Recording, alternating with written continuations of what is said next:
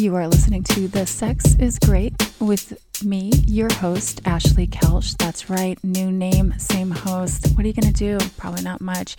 If you do anything, subscribe, tune in, turn on, and get ready for a fun new season of guests and conversations about, you guessed it, sex. All right, let's go. Welcome to episode 1 of The Sex is Great. This week I am reading to you, my dear listener, a column from Tribeza, my column, not a column, my column from Tribeza that I wrote in December. That's right. I figured I need to kick off with the end of year one before I read the new year one, just so things feel and seem cohesive. Okay. I hope it's okay. Anyway, it is about taking my life lessons and deep friendships into 2023. I hope you enjoy it. Well, dear readers, it's official. In just a few short days, 2022 will be the year of our past and 2023, our present future. As I sit here reminiscing about the year, I will admit that it wasn't my strongest dating season. It was an endless series of dating disappointments, from one man not wishing me a happy birthday despite not being able to miss that it was my birthday, to the guy that asked me out on a date only to cancel a few hours before, but then invited me to an event along with 6 of my hottest friends, and a little bit in between. Today I can laugh at moments like these. At the time, I felt like I had lost all hope. In fact, I was rendered speechless.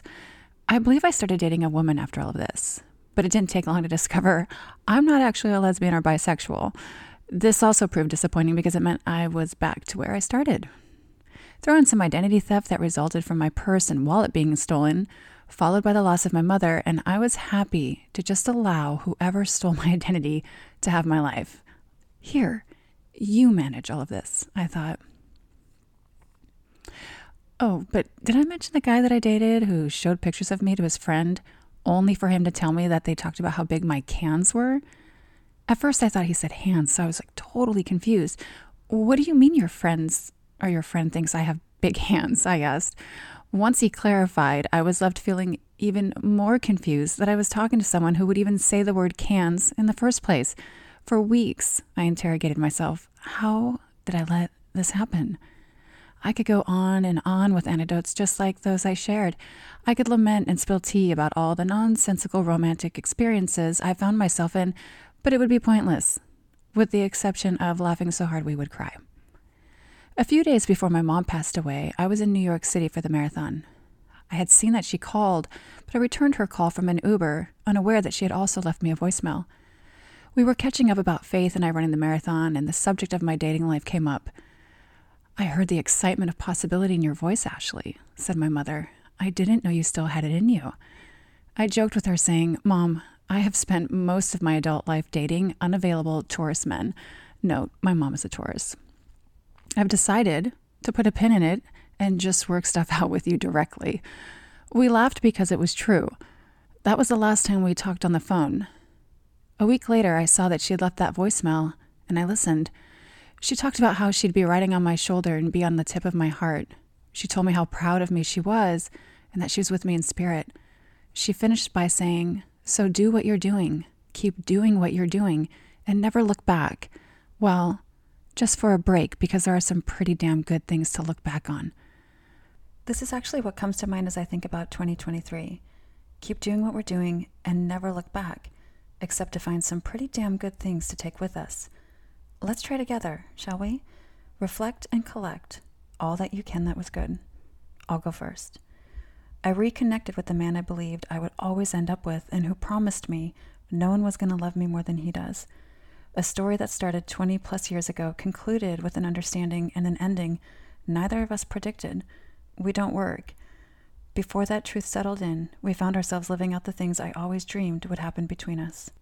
I got to see and get to know my mother again, albeit briefly. I let down all of my guards, and for the first time since my childhood, I received her and her love, which is a love that grows stronger each day. This also opened up a relationship with my grandmother. I've yet to find the words to describe what she and I are sharing, but I know it to be healing and transformative for both of us. I experienced unconditional friendships. Mark my words, I have the most beautiful, supportive, loving friends in my life. I don't know what I would do without them. These relationships continue to grow and strengthen, even when challenged. I may not know how to pick men, but damn, I have got the friend thing figured out. I could keep going. My mom was right. We don't need to look back too long and for too much. Just grab those precious gems and go. There's no amount of dating douchery that's going to take away from a year that also offered me deep connection and healing with myself and others, romantically, relationally, and familially. That is like the hardest word to say. Easy to type, hard to say. So though some of that left me with some major vulnerability hangovers, it also left me knowing that I didn't leave anything in the margins.